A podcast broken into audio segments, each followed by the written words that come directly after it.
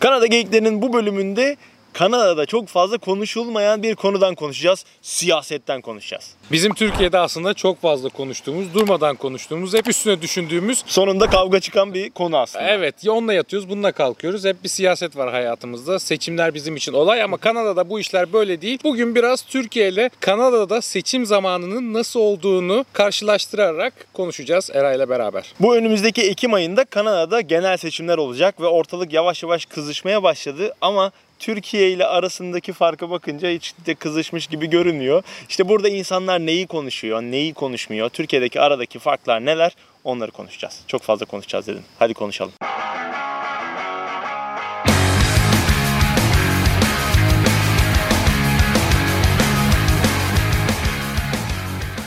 Türkiye'de siyaset konuşulmaz. Çünkü Yaşanır. Oo. Ne laf be. Videonun başında da bahsettiğimiz gibi Kanada'da genel seçimleri geliyor. İşte partiler kampanyalarına başladılar. Konuşuluyor. Böyle hafif hafif afişler ortaya çıkmaya başladı.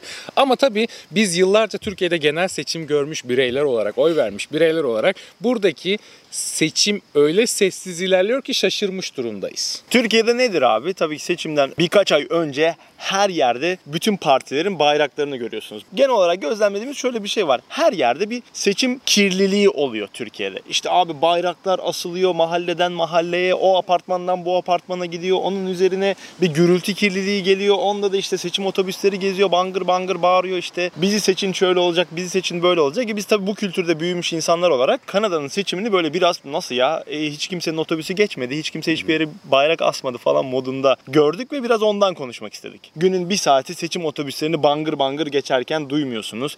Ya da işte bir apartmandan diğer apartmana kadar çarşaf gibi serilmiş bayraklar vesaire görmüyorsunuz. Burada daha çok ne yapıyorlar? Giydirilmiş arabalar geziyor sadece. O da çok nadir rastlıyorsunuz. Yani ses seda çıkmıyor. Öyle bangır mangır müzik çalmıyor. Hey Justin!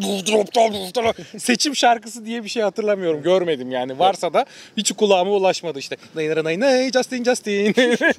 Böyle bir şey yok.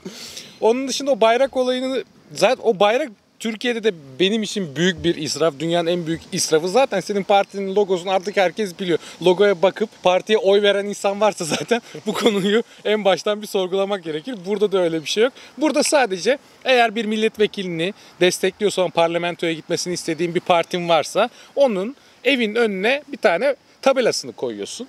En büyük destek şekli Kanada'da hala bu şekilde ya da internet üzerinden destekliyorsun.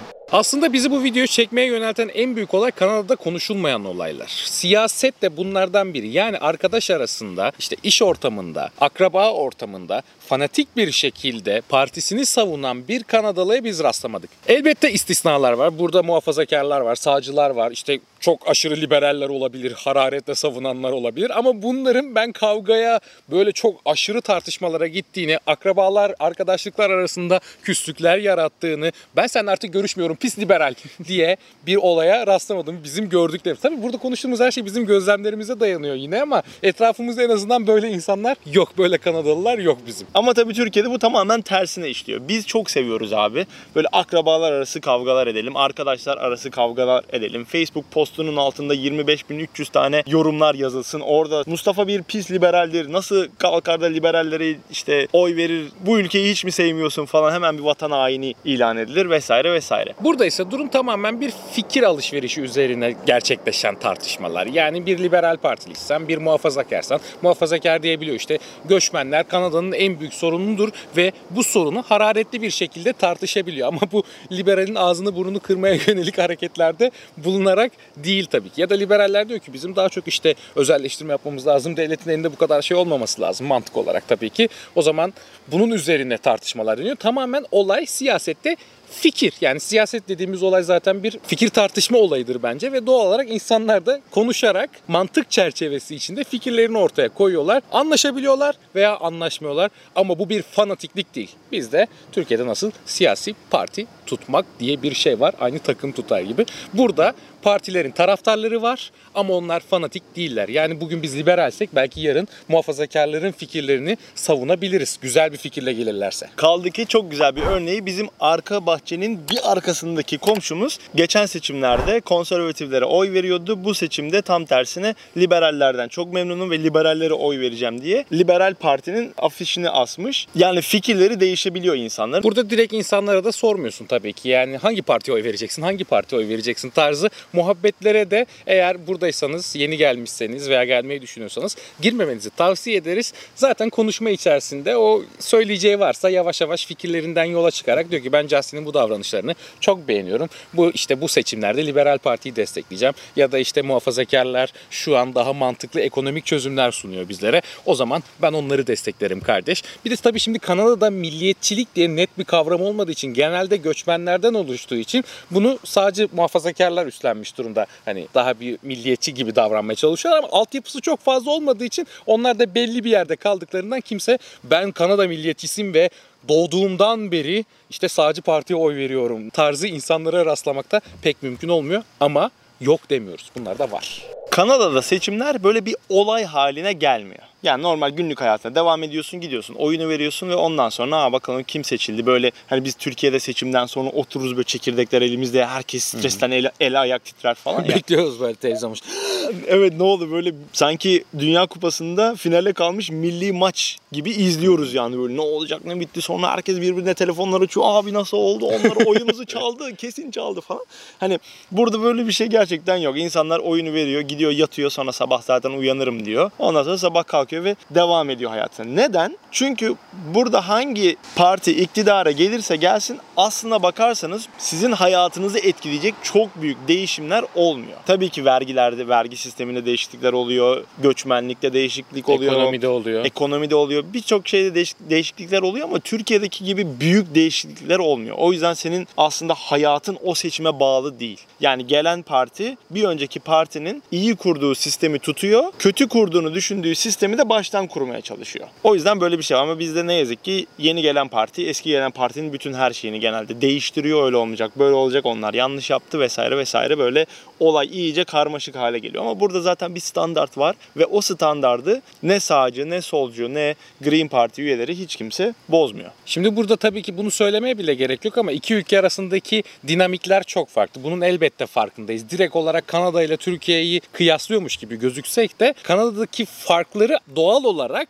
Türkiye'de yetişmiş bireyler olarak kıyaslayarak ortaya çıkarabiliyoruz. Yani sizin daha iyi anlamanız için. Çünkü yıllarca büyüdüğün bir ülkenin sistemine alışmışsın. Farklı bir ülkede sistemin çok değişik olması, buradaki dinamiklerin, partilerin, siyaset olayının çok farklı olması normal ama örnek verirken de kıyaslıyorsun. Şimdi burada bakıyorsun dediğin gibi bir buçuk, bir buçuk ay önceden seçimler tartışılmaya başlıyor. Hani ya da ortaya yavaş yavaş çıkmaya başlıyor. Bizde ise gündemin tamamı oluyor. Tabii. Ki Kanada gibi bir ülkede gündemi çok fazla değişmeyen, inanılmaz manşetler çıkmayan, ancak işte ayda bir kere belki manşete çıkacak çok büyük olaylar olan bir ülkede bile seçim gündem olmuyor asla. Bir batı kültürü, daha çok Kuzey Amerika kültürü de diyebiliriz aslında. Seçime giren bütün partilerin liderleri televizyona çıkıyor ve kendi konuşmalarını yapıyor. Hatta bunun üzerine bazıları bir iki tanesi bir araya gelip tartışma programları yani debate diye geçen programları yapıyor. Her biri yiğitçe çıkıyor diyor ki sen bunu yaptın ama bunlar böyleydi. Bunları yanlış yaptın, iyi yönetemedin. Öbürü diyor ki hayır siz gelseydiniz böyle yapacaktınız ama sizin planlarınız şu sebeplerden dolayı işe yaramayacaktı gibi. Böyle birbirleriyle aşık atışması gibi kapışmalar oluyor. Tabii ki bunların sonucunda kavgalar, dövüşler olmuyor. Ertesi gün yine kendi seçim kampanyalarını yürütmeye devam ediyorlar. Bir diğer konu da burada siyasetçiler ulaşılmaz değil. Yani bir milletvekili, bir bakan, bir başbakan oldu diye sen çok yüce bir makama gelmiş sayılmıyorsun. Herkes senden hesap sorabilir. Vatandaş senden hakkını arayabilir. Bunun çok da güzel bir örneği var. Geçtiğimiz aylarda bir eyalette bir doğal afet yaşanmıştı ve Justin Justin Trudeau başbakan gidip orada incelemelerde bulunmuştu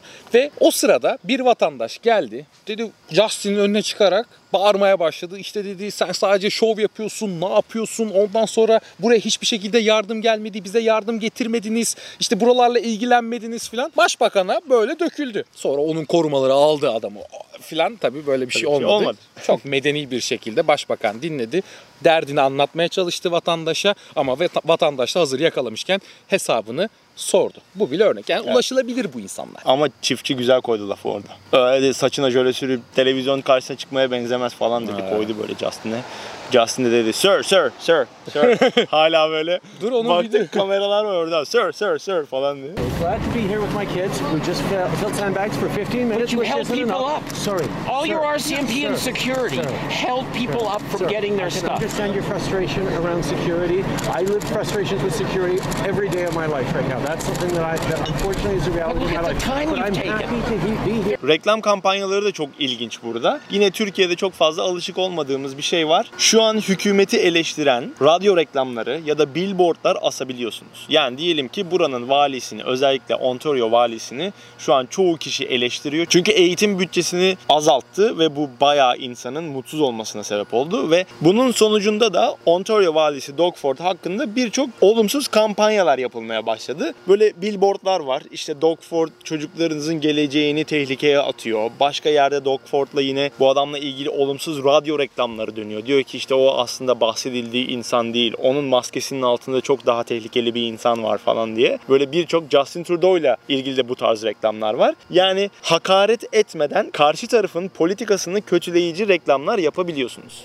Sonuç olarak insanlar burada siyasi seçimleri böyle büyük bir kavgaya dönüştürmüyor ve olabildiğince sakin bir şekilde, medeni bir şekilde takip ediyor, oyunu veriyor ve ondan sonra da gelen hükümetle yollarına devam ediyor. Yani burada insanlar partilere, isimlere, başbakanlara, milletvekillerine oy vermekten daha çok yapılacak hizmete oy vermeyi tercih ediyorlar. Daha çok bir ideolojiye değil de bu ideolojinin getirebileceği hizmetlere, onlara katkısına, ülkenin gidişatını, ekonomisini, göçmenlik politikasını gibi konularda ilerleyişine oy veriyor. En önemli farklardan biri de belki bu Kanada için. Hani kendimden örnek vereceğim abi. Ne yazık ki bu seçimlerde oy veremiyorum çünkü hala pasaportumu ve vatandaşlığımı onaylamadılar. Beklemedeyim. Ama oy verebilseydim ve ikinci dönemde de tekrar liberaller kazansaydı, dördüncü, beşincide de tekrar liberaller kazandığında bir bir dakika ya bunu bir değiştirelim bakalım yeni gelecek konservatif yani sağcı parti belki daha iyi şeyler yapabilir ya da Green Parti daha iyi hizmetler sunabilir diye düşünüp onlara da oy verebilirdim. Bence gerçekten de olması gereken şey bu zaten. Geldik bir videonun daha sonuna. Biliyorsunuz isterseniz abone olabiliyorsunuz. isterseniz Instagram'dan, Twitter'dan takip edebiliyorsunuz. İsterseniz takılın hiçbir şey yapmayın. Videoyu izleyip kapatıp gidebilirsiniz. Gayet YouTube'da özgürsünüz. Özgür kalmaya devam edin. Hadi bay. Kanada geyiklerinin bu bölümünde siyaset konuşacağız. Kimin siyaseti bu? Bu kimin siyaseti bu? O kadar. Şey neydi ya? Ne, öyle mi giriş yapalım? Nasıl yapalım? Ya siyasetçi konuşacağız. Kanada'da konuşulmayanları konuşacağız. Böyle bir şey var mı? Kanada konuşulmayanları Kanada geyikleri konuşuyor. Bir tek tüm Kanada bizi izliyor şu an. 36 milyon. Gerçi 40 milyon oldu galiba. Neyse. Baştan geliyorum. Olumsuz kampanyalar yapılmaya başladı. Hatta böyle Şey billboardlarda falan görebiliyorsun. Mikrofon düştü. Konuşmamıza izin vermiyorlar. Bu Kanada hükümeti konuşmamıza izin vermiyor. Bunlar hep planlı mikrofonun düşmesi falan.